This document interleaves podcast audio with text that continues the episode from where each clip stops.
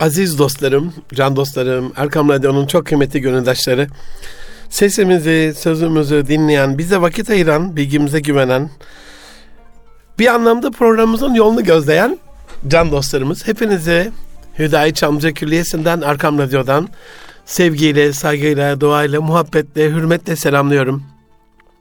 Hepinize hayırlı günler diliyorum. Efendim Erkam Radyo'dasınız. Münir Arıkan'la Nitelik İnsan programında 2022'nin 49. programında inşallah bu hafta size toplumsal hayatımızda bir miktar eksikliğini hissettiğimiz hususlarla alakalı bir ahlak mı desem, edep mi desem, adap mı desem, görgü ve nezaket mi desem bazı temel kaidelerden, kurallardan, bizde olmasını murad ettiğimiz, batıda sıklıkla gördüğümüz ama bir türlü kendi ülkemizde yaygınlaştıramadığımız e, edeb, edep ve ahlak düsturlarını e, sizlerle paylaşmak istiyorum.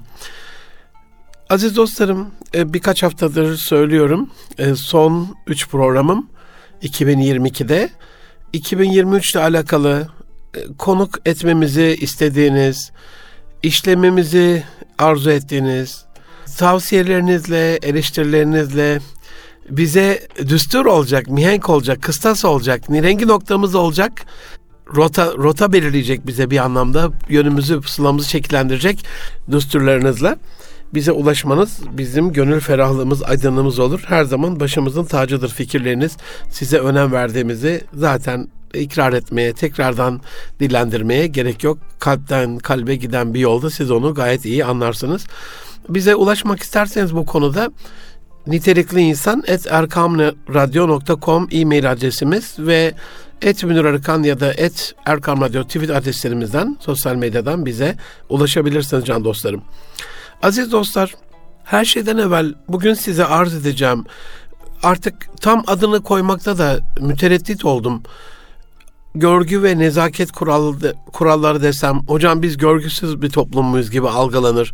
Ahlak kuralları desem hocam biz ahlaksız mıyız diye algılanır. Üstelik bunların bir birçoğu da bizden batıya gitmiş ama maalesef hani bizde unutulmuş ya da bizde uygulanması uzak olan hususlar.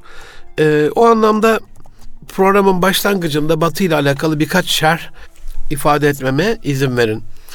Burada anlatacağım hususların şu anda hali hazırda batıda olmuş bizde nakısa durumunda eksikliğini hissedilir konular olmuş olması sakın bizim batı mukallitçiliği, taklitçiliği, sevdalısı ya da sevicisi olduğumuz gibi algılanmasın. Batı ile alakalı duruşumuzu, görüşümüzü, imanımızı, itikatımızı siz can dostlarıma, gönül dostlarıma mükerrer defalar anlatmış bir kardeşinizim. Bunu biliyorsunuz.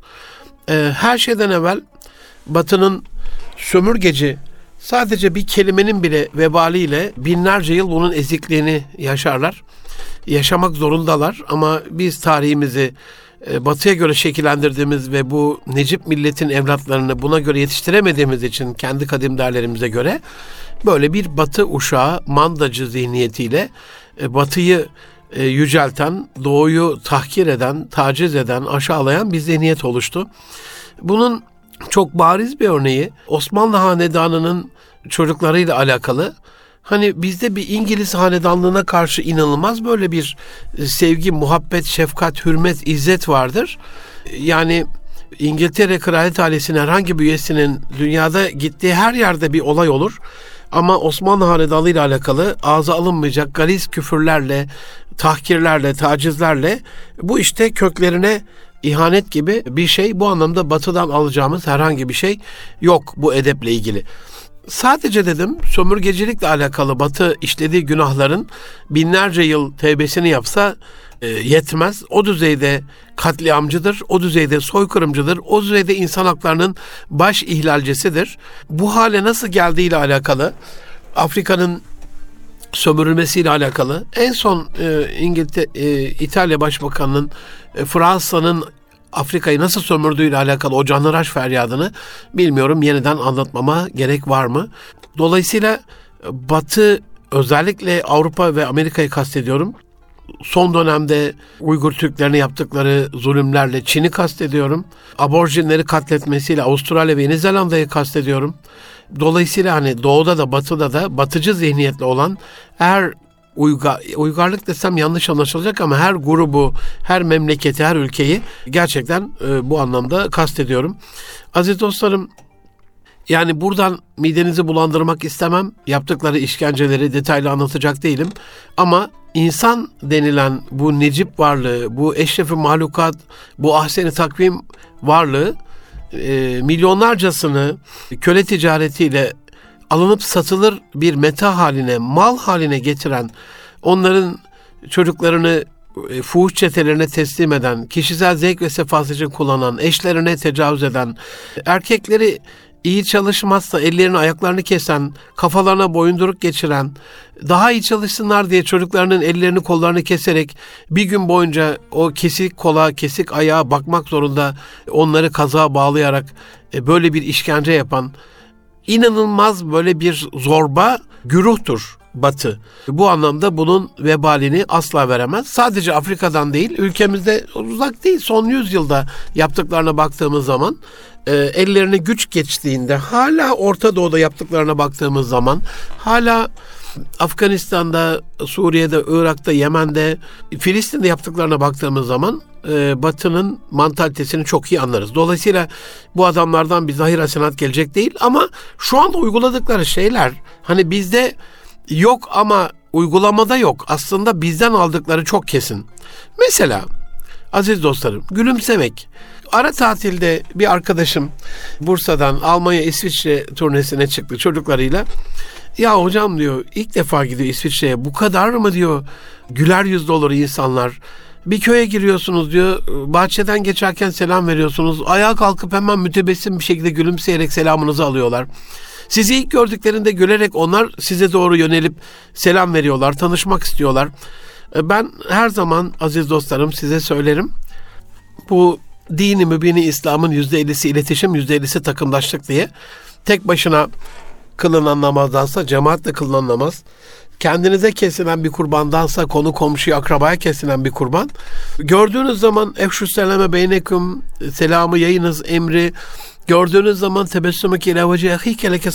Kardeşinin yüzüne tebessüm sana bir sadakadır.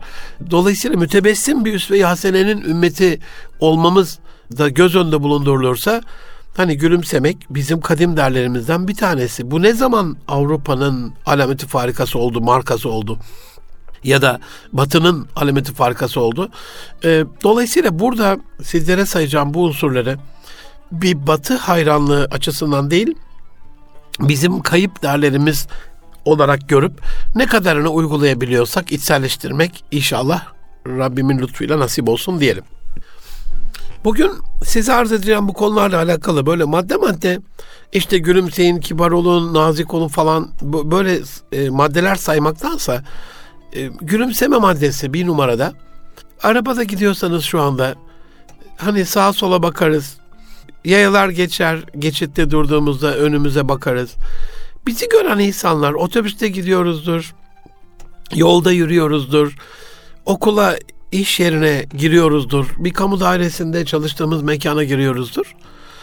Bizi gördüklerinde ilk görüntü gülümseyen bir yüz olsun aziz dostlarım. Dolayısıyla birine bir adres sorarken, biriyle konuşurken, e, biriyle bir iletişim kurarken sesimizden evvel görüntümüz biliyorsunuz ışık daha hızlı ses hızından. Dolayısıyla ilk görüntümüz gidiyor oraya daha sesimiz gitmezden evvel. Çok gülümseyen bir simayla yaklaşalım. Bu bizim edebimiz ve adabımız olsun.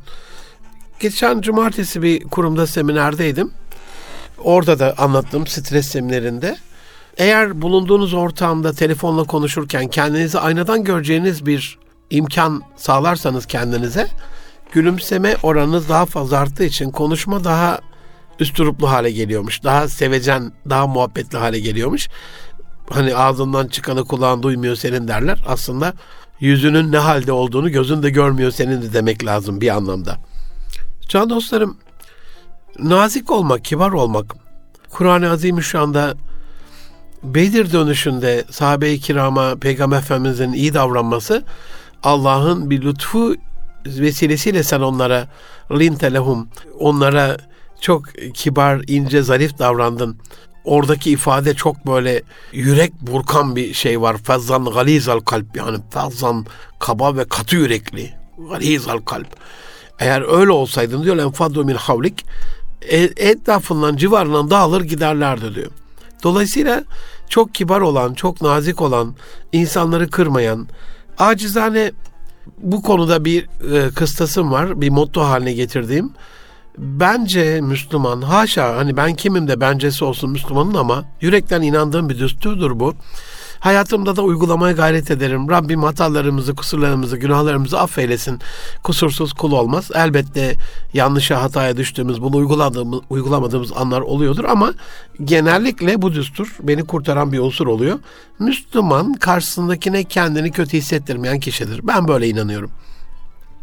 Dolayısıyla sorularınız taciz formunda olmuyor. Eğer bunu düstur haline getirirseniz e, karşıdaki insana kendini kötü hissettirmeyecek bir tarzda soru soruyorsunuz. Bir tonda konuşuyorsunuz. Bir üslupla iletişim kuruyorsunuz. Can dostlarım bunu yeniden tekrarlamak istiyorum. Müslüman karşıdaki kişiye karşısındaki kişilere kendini kötü hissettirmeyen kişidir. Bu açıdan e, okul arkadaşlarımız, servis arkadaşlarımız, yol arkadaşlarımız, ev arkadaşlarımız, hayat arkadaşlarımız, can yoldaşlarımız, her kimse, evlatlarımız, eşlerimiz, akraba, hısım akrabay talukat, çalışanlarımız, biz onlara kendilerini kötü hissettirmediğimiz sürece gönüllerine girmiş olacağız. Bu dönem zaten liderliğin tanımı yapılırken hizmetkar liderlikten, ilham veren liderlikten, emir komuta yerine gönül komuta, gongül komuta liderliğinden bahsediliyor. Dolayısıyla liderlik bir gönül işi. Bunun için de herhalde karşıdaki kişiye emir komutayla yap, et, gel, git, bitir, yap falan şeklinde emirler verdiğinizde emir sadece demiri kesiyor. Ee, insan için e, bir şey ifade etmiyor. insanın gönlüne işlemiyor. Aziz dostlarım, yayaların e, trafikteki durumuyla alakalı. Hani neden böyle yurt dışında bir adımınızı attığınızda zınk diye bütün araçlar durur. Aslında kul hakkıyla alakalı bizim kadim değerlerimiz bunu yeteri kadar izah edecek bu konuda bizi zınk diye durduracak bir kalite ve içeriktedir. E biz arabadayız, sıcak arabamızda şu soğuk kış günlerinde. E yağmur yağıyor, çamur var. Her halükarda yayanın geçiş üstünlüğü var. Üstelik böyle yanında sabi çocukları olan, kucağında çocukları olan, bebek arabasına geçmek isteyen ya da yaşlı, hasta, ihtiyar haliyle geçmek isteyen ya da normal hani güçlü, kuvvetli haliyle geçmek isteyen önemli değil. Bir yayanın her halükarda geçiş üstünlüğü vardır. Öyle bir durum yaşıyoruz ki hani biz dursak arkamızda son sürat gelen kişinin durmayacağını anladığımız için bazen biz de gazlayıp geçmek zorunda kalıyoruz. Allah gani gani rahmet eylesin. Ercan abim Erkam Radyomuzun göz aydınlıklarından bir tanesi olan e, koronada kaybettiğimiz can dostumuz e, derdi ki ya hocam ben hani bir şoförüm trafikte en çok bunun azabını çekiyorum.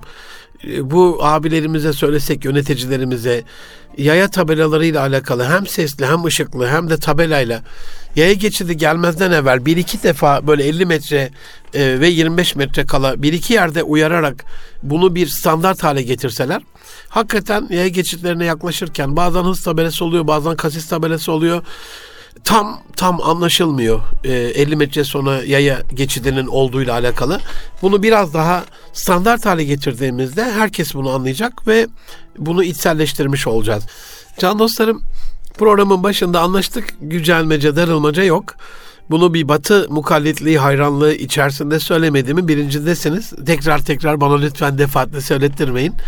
Ama okul servisleri öğrencileri indirirken e, yandan böyle kol gibi sağa doğru açılan hani elinizi dirsekten yukarıya doğru yaptığınızda sağa doğru indirirseniz böyle şak diye sağa doğru iner ya böyle. Aynen öyle. Bu aşağı doğru inen kollarla stop yazdığında zınk diye kavşaktaki bütün yönlerdeki trafiğin durmasına hayranım. Bu, bu konuda Amerikalılar inanılmaz derecede e, eğitimliler. Şimdi çok görüyorsunuz artık her yerde kameralar var. Kazalar kameralarda yeniden yeniden yürek acısı haline geliyor. E, servis indiriyor. Yandan bir motor geçiyor. Öbür taraftan bir kamyon geliyor. Buradan adam kornaya basıyor. E, bunlar bizim yavrularımız. Bunlar bizim geleceğimiz. Biz bunlara hürmet etmezsek, biz bunları korumazsak, biz bunlara şefkat kanatlarımızı germezsek kim onları geleceğe hazırlayacak? Dolayısıyla okul servisleri öğrenci indirip bindirme yaparken bütün oradaki e, trafiğin durmasıyla alakalı bir edep adap geliştirmemiz lazım. Bir başka unsur mesela metrobüsten, tramvaydan ineceğimiz zaman böyle kapının önündeki yığılmalar, dışarıdaki arkadaşlar kapıya hücum ediyorlar. E, aklın yolu bir değil mi aziz dostlarım? Neden bu konuda Japon kardeşlerimizi, Koreli kardeşlerimizi biraz İngiltere'de bize doğru dönmeye başladı Avrupa'da şu anda.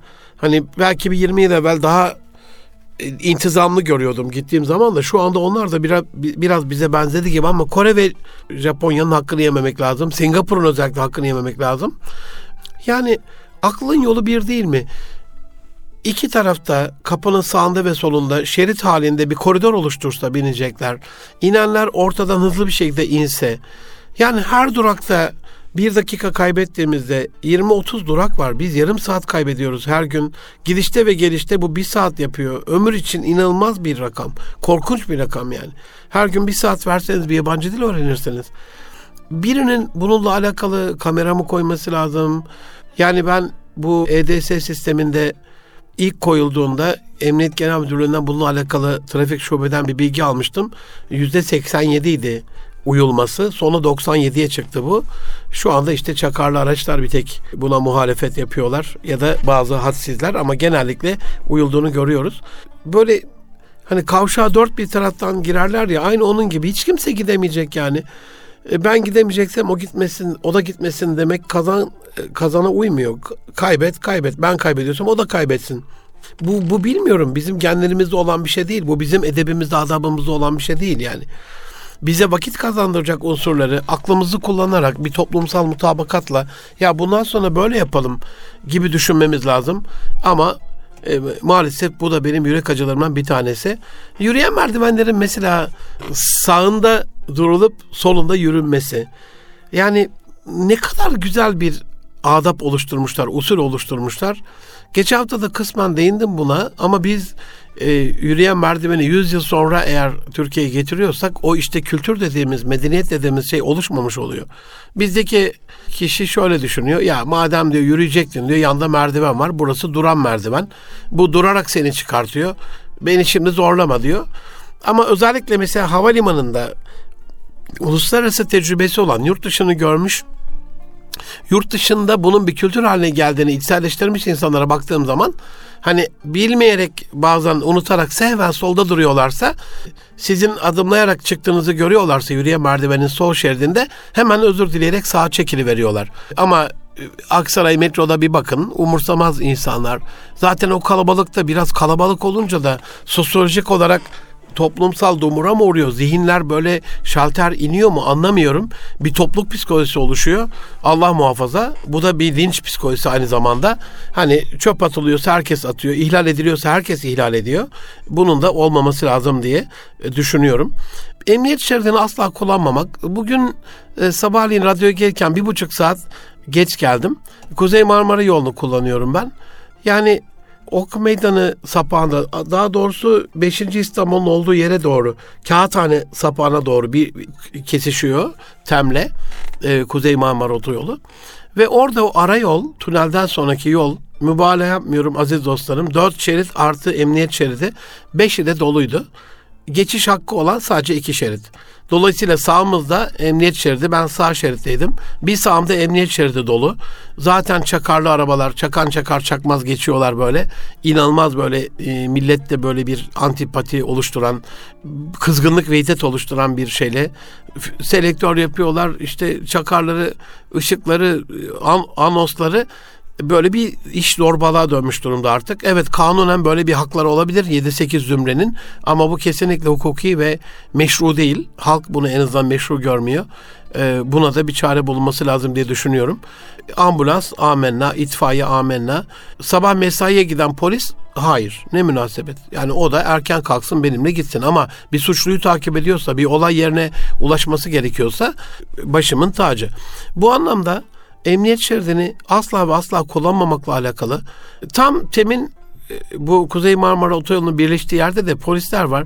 Ya dedim yani burada duruyorsunuz, bekliyorsunuz. 300 e, metre aşağıda bu keşmekeşi görmüyor musunuz? 5 şerit kafadan oraya girmeye çalışıyorlar. Biz dediler sadece buraya bakıyoruz. O, o, o yola biz bakmıyoruz. Biz yani e, otoban polisleriyiz oraya bakıyoruz.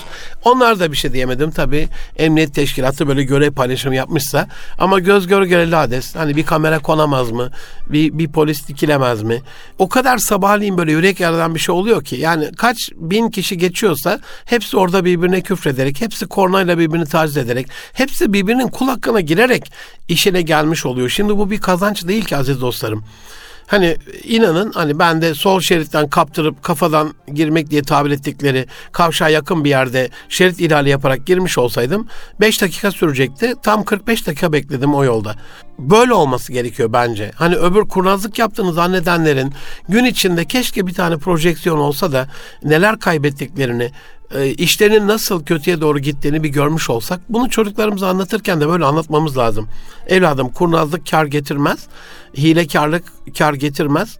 Kısa günün karı diye böyle zulmedersen, kul hakkına girersen, hakka tecavüz edersen bunun mutlaka Allah tarafından bir intikamı olur. Allah çünkü azizin intikamdır. Sakın böyle bir şey yapmayasın. Mücbir durumda hastalık halidir. Çok acil bir durum vardır. Yani işle alakalı değil bu aciliyette. Herkesin işi acil çünkü. Hastalıkla, hayatla ilgili bir şey vardır. Hani doğuma yetişiyorsundur e, eşini doğuma yetiştirirken e, veya çocuğunu e, gelinini o, olabilir böyle bir şey olabilir. Hastaneye yetişiyorsunuz kan kaybından olabilir ama normal şartlarda geç kalmandan dolayı ben oraya yetişeceğim o toplantıya yetişeceğim o derse yetişeceğim o sınava yetişeceğim gibi böyle bir e, kul hakkına girdiğinde belki e, sen sınava yetişeyim derken e, 3-5 kişinin sınava yetişmemesini sağlayacaksın onların önüne geçerek. Bu kul hakkını biraz daha anlatmamız gerekiyor.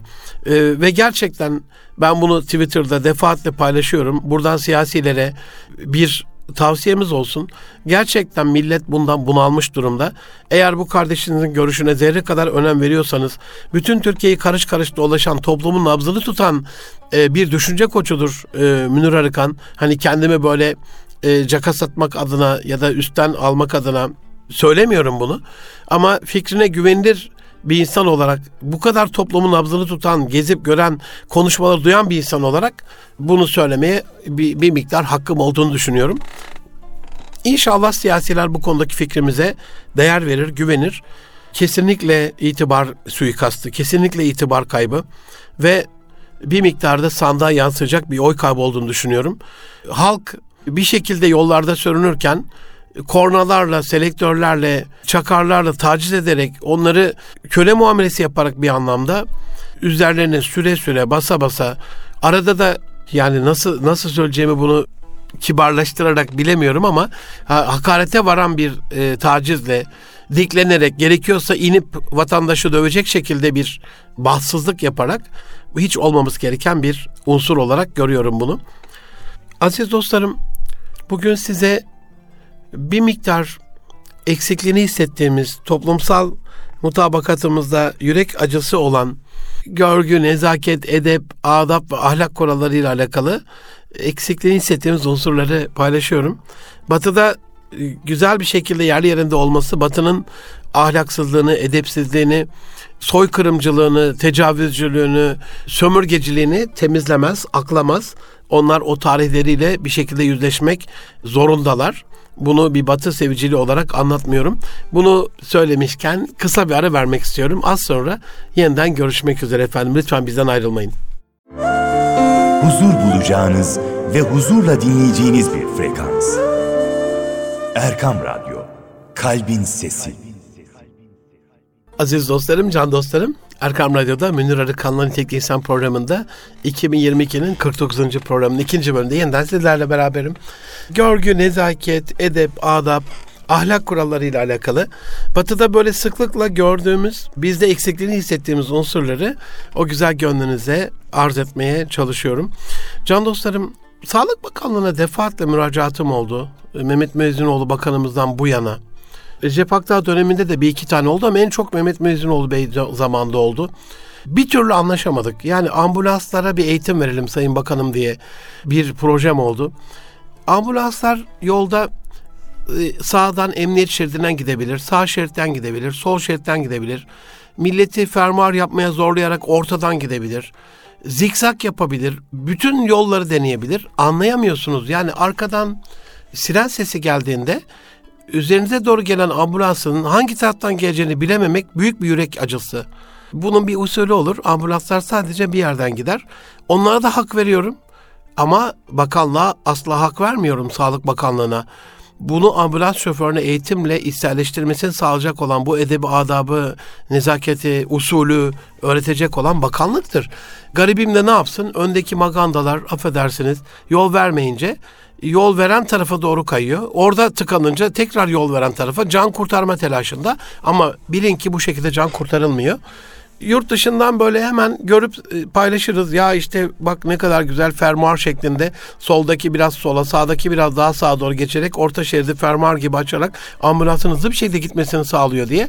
Biz de sakın denemeyin. Yani illaki birisi o kafadan açtığınız yola girip ambulansı geçmeye çalışır. Ambulans geçtikten sonra arkasına takılıp e, şu anda yeni ambulanslarda biliyorsunuz bu uyarıyı da yapayım ben.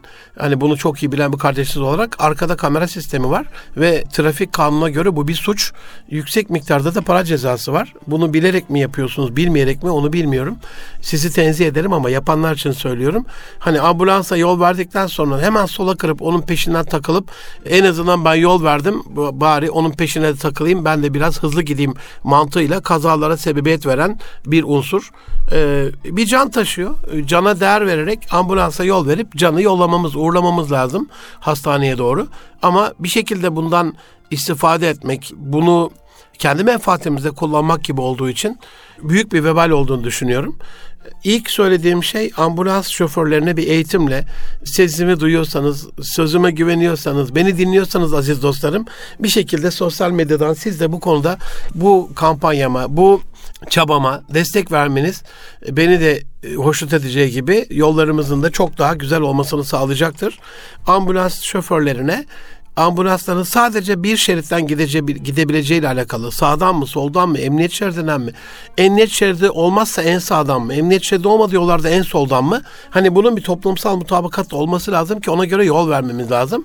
Birinci unsur bu. İkinci unsur da yol verme şeklimizle alakalı halkın bilinçlendirilmesi. Ben İstanbul trafiğinde şunu anlamakta zorluk çekiyorum. Metrobüs güzergahları ambulanslara kapalı biliyorsunuz. Yani işine gidecek olanlara önem verip e, hastaneye gidecek olana ona önem vermemek yani çakarlı bir sürü arabalar var. Yani onlar çok daha mı değerli candan bilmiyorum. İsteyen istediği şekilde sinyalleri açıp giriyor metrobüs yoluna, tramvay yoluna. Ama ambulanslar o yolu kullanmadığı için sağda ve solda inanılmaz bir vakit kaybıyla hani canı ne zaman değer vereceğiz? O cana değer verdiğimizi ne şekilde göstereceğiz? Bu da bir edepten, adaptan olsa gerek.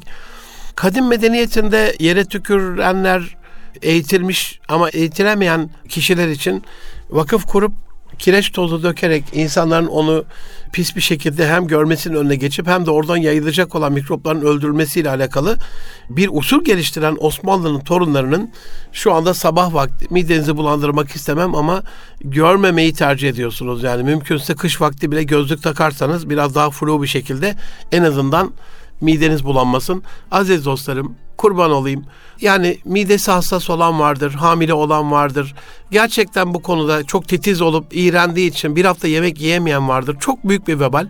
Üstelik sağlıkla alakalı bu kadar e, hassasiyetin ayyuka çıktığı bir dönemde ne tür bir hastalık ve bulaşıcılık riski taşıdığını bilmeyerek o salya sümük e, akıntılarımızı sağa sola saçmak beni lütfen affedin bu beyanım için ama ne İslam'da olsa gerek ne de insan haklarında kulaklarında olsa gerek.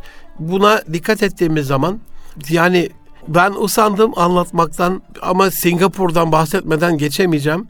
Yere çöp atmanın yasak olduğu, En ufak bir çöp attığınızda bin dolardan başlayan cezayla ceza ver, verdiğiniz bir ülke yere tükürmenin, uyuşturucu kullanmanın, tuvaletleri kirli bırakmanın büyük cezaların olduğu, özellikle uyuşturucu ile alakalı davalarda idam cezasına varan beydeler olduğu biliniyor.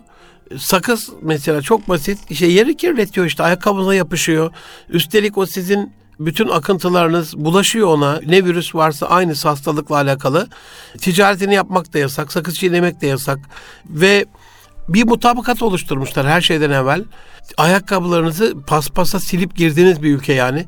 Hani bizde klasik duvar yazısıdır. Araçlar kirlenir, tozdan mahvolur. Hani beni yıka. Geçen bir araba yazmış. Beni yıkama bana yıkanmayı öğret. Epey bir güldük. Aynen öyle. Ama Singapur'daysanız arabayı kirli bırakırsanız onun da bir cezası var. Dolayısıyla hani biz en nezafetü minel iman. Hani bunun üstünde bir şey var mı? Temizlik imandandır. Temizliği imandan bir rükün olarak gören bir uygarlığın çocuklarıyız, mensuplarıyız, müntesipleriyiz. Neden bunu yapmayalım? Ee, neden buna uymayalım? Neden biz de onlar gibi olmayalım?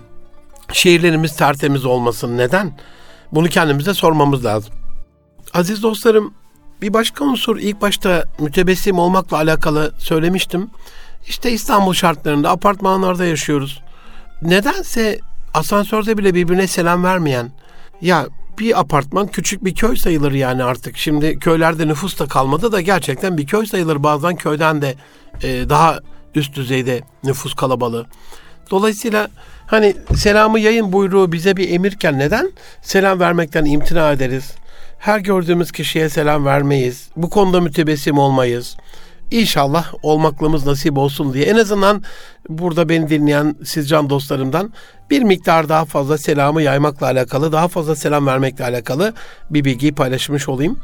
Almanya'nın çöplerden 55 milyar avro kazandığını biliyor muydunuz aziz dostlarım? Gerçekten hani insanın dudağını uçuklatan bir rakam. Çöpleri en değerli ülke olduğu söyleniyor. Neden? E, eğitim vermiş vatandaşlarına ve evde çöpleri ayrıştırıyorlar. Ben bunu kendi evinde bile başaramayan bir kardeşinizim. Rabbim günahlarımızı affetsin. Hani evde çok söylüyorum böyle çocuklara, eşime, bazen kendim de uygulamadığım oluyor ama gönlümün zarif olduğu vakitlerde de yavrum diyorum yani evladım bak ben elimi tekrar o sizin çöp attığınız çöp kutusuna daldırarak biraz da iğrenerek tekrar onları ayrıştırıyorum. Alıp organik çöplerden plastikleri, camları, kağıtları öbür tarafa alıyorum. Dolayısıyla bunu yaptığımı görüyorsunuz yani en azından beni bir daha iğrendirmemekle alakalı ama herhalde gençler birazcık böyle ayran gönüllü oluyor. Bunu biraz daha milli bir şuurla, milli bilinçle birazcık daha ülkemizin kazanmasıyla alakalı bir kul hakkı olarak israfın haram olduğunu bilen bir medeniyetin çocukları olarak e, biraz daha işlememiz lazım. Sıfır atık güzel bir proje ama çöpleri ayrıştırmakla alakalı hala evlerde, apartmanlarda, yerel yönetimlerin, belediyelerin, şirketlerde, kurumların yapacağı çok çok şeyler var. İnşallah bizim çöpümüzün de çok değerli olduğu, organikleri toprakla buluşturduğumuz, yiyecek halde olanları hayvanlarla buluşturduğumuz, atılacak olanları yerli yerince e, metalini ayrı, kağıdını ayrı, camını ayrı, plastiğini ayrı bir şekilde ayrıştırarak en azından çöpe yolladığımız e, bir şey olur. Ben acizane hani taşımadaki maliyeti hacmi de düşünerek mesela bir su şişesini içtiğimde plastik şişesini kapağını yarı kapatarak elimle iyice presleyerek onu minnacık hale getiriyorum bir parmak kalınlığında. Sonra kapağı kapatıyorum. O o şekliyle kalıyor. Bu hale getirdiğimizde çok daha hani hacim hacimsel olarak ama bunu yaparken bir taraftan da mavi kapaklar ayrıyeten dönüştürülüyor. Onu da düşünmek lazım. Onun için hani plastiklerin kesinlikle ayrı olması lazım. Şu anda dünyada yeni trend plastiklerden elyaf yapılıyor, plastiklerden iplik yapılıyor. Plastiklerin yeni dönüşümüyle alakalı büyük büyük tesisler son dönemde son 5 yıldan beri sıklıkla görüyorum, duyuyorum. Onun için bir taraftan da gençlerimize atık büyük bir endüstri. Çöplerden enerji üretmek sadece maharet değil. Çöplerden bir katma değer oluşturmak. Buna çok büyük ihtiyacımız var. Biz çok zengin bir ülke değiliz. Kaynakları kısıtlı, imkanları dar ekonomisi orta seviyede bir ülkeyiz. Daha birinci lige çıkmamızla alakalı epey yememiz gereken ekmek var. Gidişat ivme yukarıya doğru ama içeride israfın önlenmesi gerekiyor. Bu konuda da bunun bir ülke hakkı, ülke vebali, vatandaşlık hakkı olduğunu düşünüyorum. Aziz dostlarım toprak beni dinleyen Karadeniz e, uşakları, hemşehrilerim varsa bir Rizeli ailenin göçmen çocuğu olarak, Rize göçmeni bir ailenin çocuğu, Gaziantep'li bir çocuğu olarak Büyük dedemiz Ali Vehbi Rizevi. Hani gittiğim zaman görüyorum çay artık vitaminsiz yani gübresiz olmuyor. Toprak tamamen bitmiş durumda. Yeni yeni böyle solucan gübresiyle alakalı tabii usuller, doğal usuller, organik usuller deneyen çaycılarımız var. Müstahsillerimiz var. Ama toprak bitmiş işte. Bu hem batıya bağımlılığımızla alakalı hem o kimyasallarla çevreye verdiğimiz, dünyaya verdiğimiz zararla alakalı bir şeydir. Dolayısıyla ne olursunuz her evin ürettiği organik atıklar toprağa kazandırılırsa Yurt dışında inanılmaz güzel, çok sevdiğim e, set üstü mü diyorsunuz bunu? Tezgahla bitişik ve bütün organik atıkları oraya attığınızda size bir gübreye bunu dönüştürüp kokusuz bir şekilde size bunu veren sistemler var.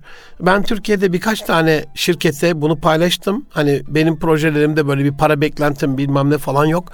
Resimleriyle, dizaynıyla, çizimiyle, ölçüleriyle ya ne olursunuz abi size yakışır. Mutfak ürünleri yapan birkaç şirkette paylaştım. Hani çöp kovası üreten birkaç şirkette paylaştım. Bu size çok yakışır bak çok güzel ürünleriniz var. Bunu da yapın diye. Bilmiyorum neden yapılmaz. Aziz dostlarım okullara gidiyorum. Okullarımız bilmiyorum anne babalar beni dinliyor musunuz? Sesimi duyuyor musunuz? Yani çocuklarınızın yemek yediği okullarda Allah rızası için, hatırım için bir günlük bir gidip bir bakın. Hocam biz zaten biliyoruz evde de tabaklarını öyle bırakıyorlar diyebilirsiniz ama hani evde bir tabak, okulda bin tabak. Bin tane tabak e, inanın ortalamasını söylüyorum. Gittiğim okullarda binlerce okula gitmişimdir. 850 aşkın ilçe dolaştım. 81 il şu ülkede karış karış şu cennet vatanda. Minimumunu söylüyorum aziz dostlarım. iki varil dolusu öğlenliğin yemek atığı yürek yangını oluyor bana. Ya en azından hani bunu hani yiyeceğimiz kadar almak. Ramazan Bilgöl abi Allah razı olsun serpme kahvaltıdan vazgeçti ve toplumsal olarak sektör oraya doğru gidiyor.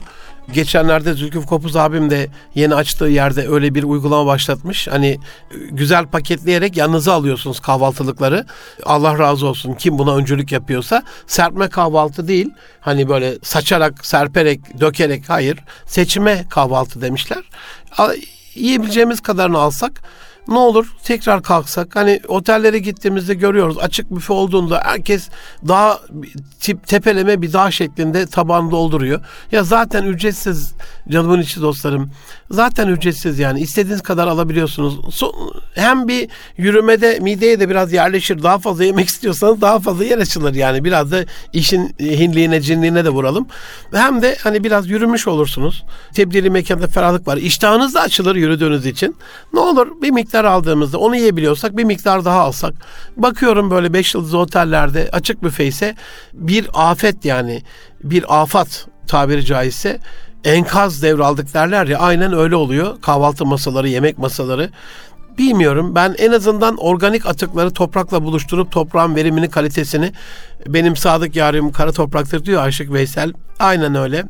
Sadık yarimiz kara toprağı. Bir müddet sonra ne zaman öleceğimizi Allah bilir ama buluşacağımız sadık yarimizin kara toprak olduğunu düşünürsek bizi asıl ilahımıza götürecek ara bekleme salonunda e, bir miktar içerisinde barınacağımız, bekleyeceğimiz kara toprağa da bir kadir şinaslık yaparak onu da beslememiz gerektiğini düşünüyorum.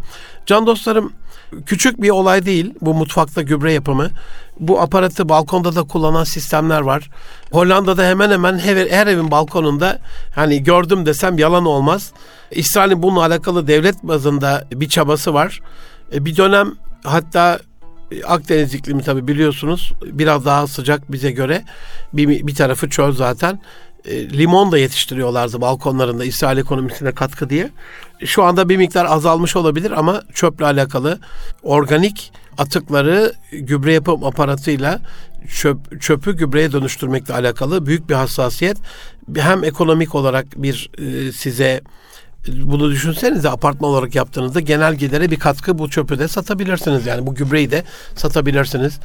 Bir de bunu söylemişken atıklarla alakalı yurt dışında böyle çok güzel şeyler görüyorum. Apartman ölçeğinde. Diyelim bir sitedesiniz işte 10 katlı 40 daireli bir apartmanın bütün çöplerini minik düzeyde plastiklerini alıp ayrıştırarak onlardan belli şeyler yapabildiğiniz mesela plastik enjeksiyon gibi düşünün. Basit bir aparat çok pahalı bir şey değil. Hortum yapabiliyorsunuz, plastik oyuncak yapabiliyorsunuz. Belli kalıplarla baskı yapıp çocuklarınıza işte topaç yapabiliyorsunuz. Dolayısıyla hani küçük tabaklar, sele sepet gibi çamaşır taşıyacak sepetler yapabiliyorsunuz. Örgü örülecek böyle bir şeyler yapabiliyorsunuz. Hani bunu alması karbon ayak izinin çok önemli olduğu bir dönemdeyiz. Milyarlarca lira gidiyor bir belediye bazında çöpe harcanan parayı düşündüğümüzde.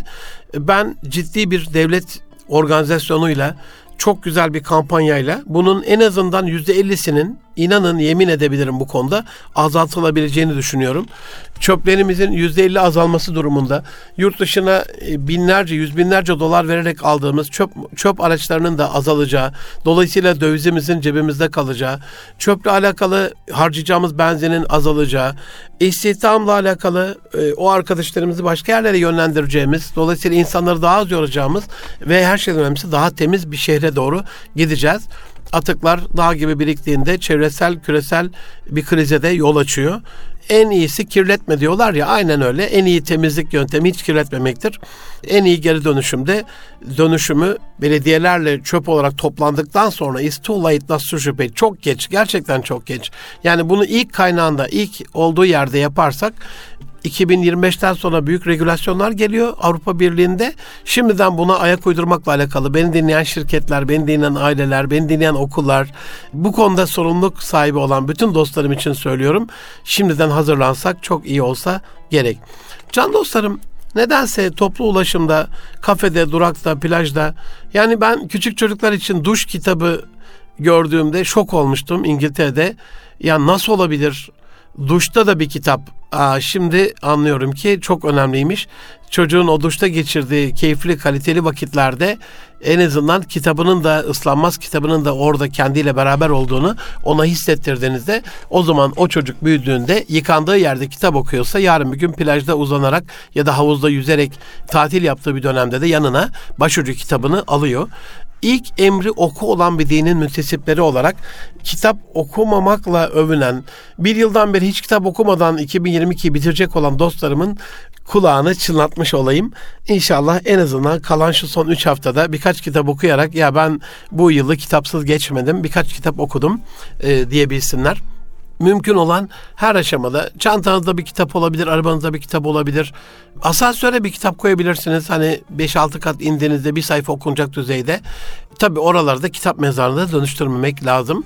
Can dostlarım korna çok affedersiniz beni lütfen affediniz.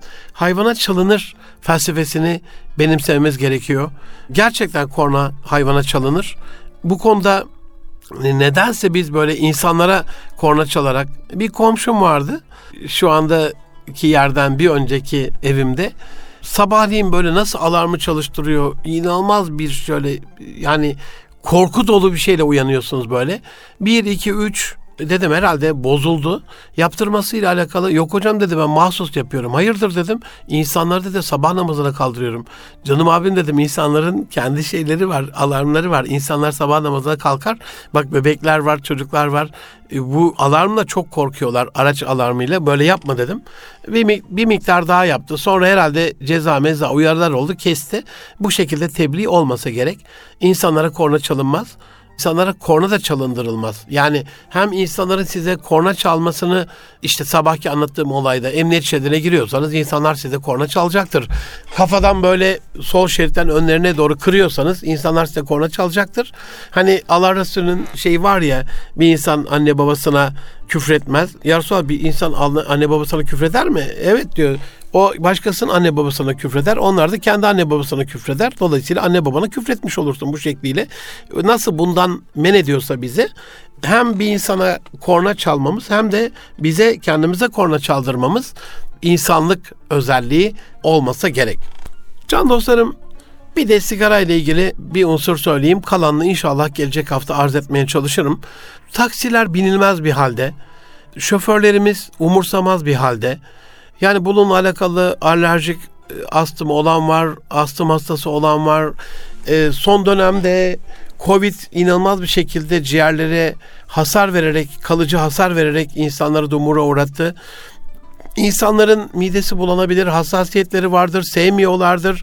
Sağlıkla ilgili pasif içicilere 350 yakın zararı var bu meretin. Dolayısıyla buna saygı göstermemiz gerekiyor. Takside müşteri biraz kallavi ise hani uzak mesafe gidecekse şoför arkadaş kendi ikram ediyor.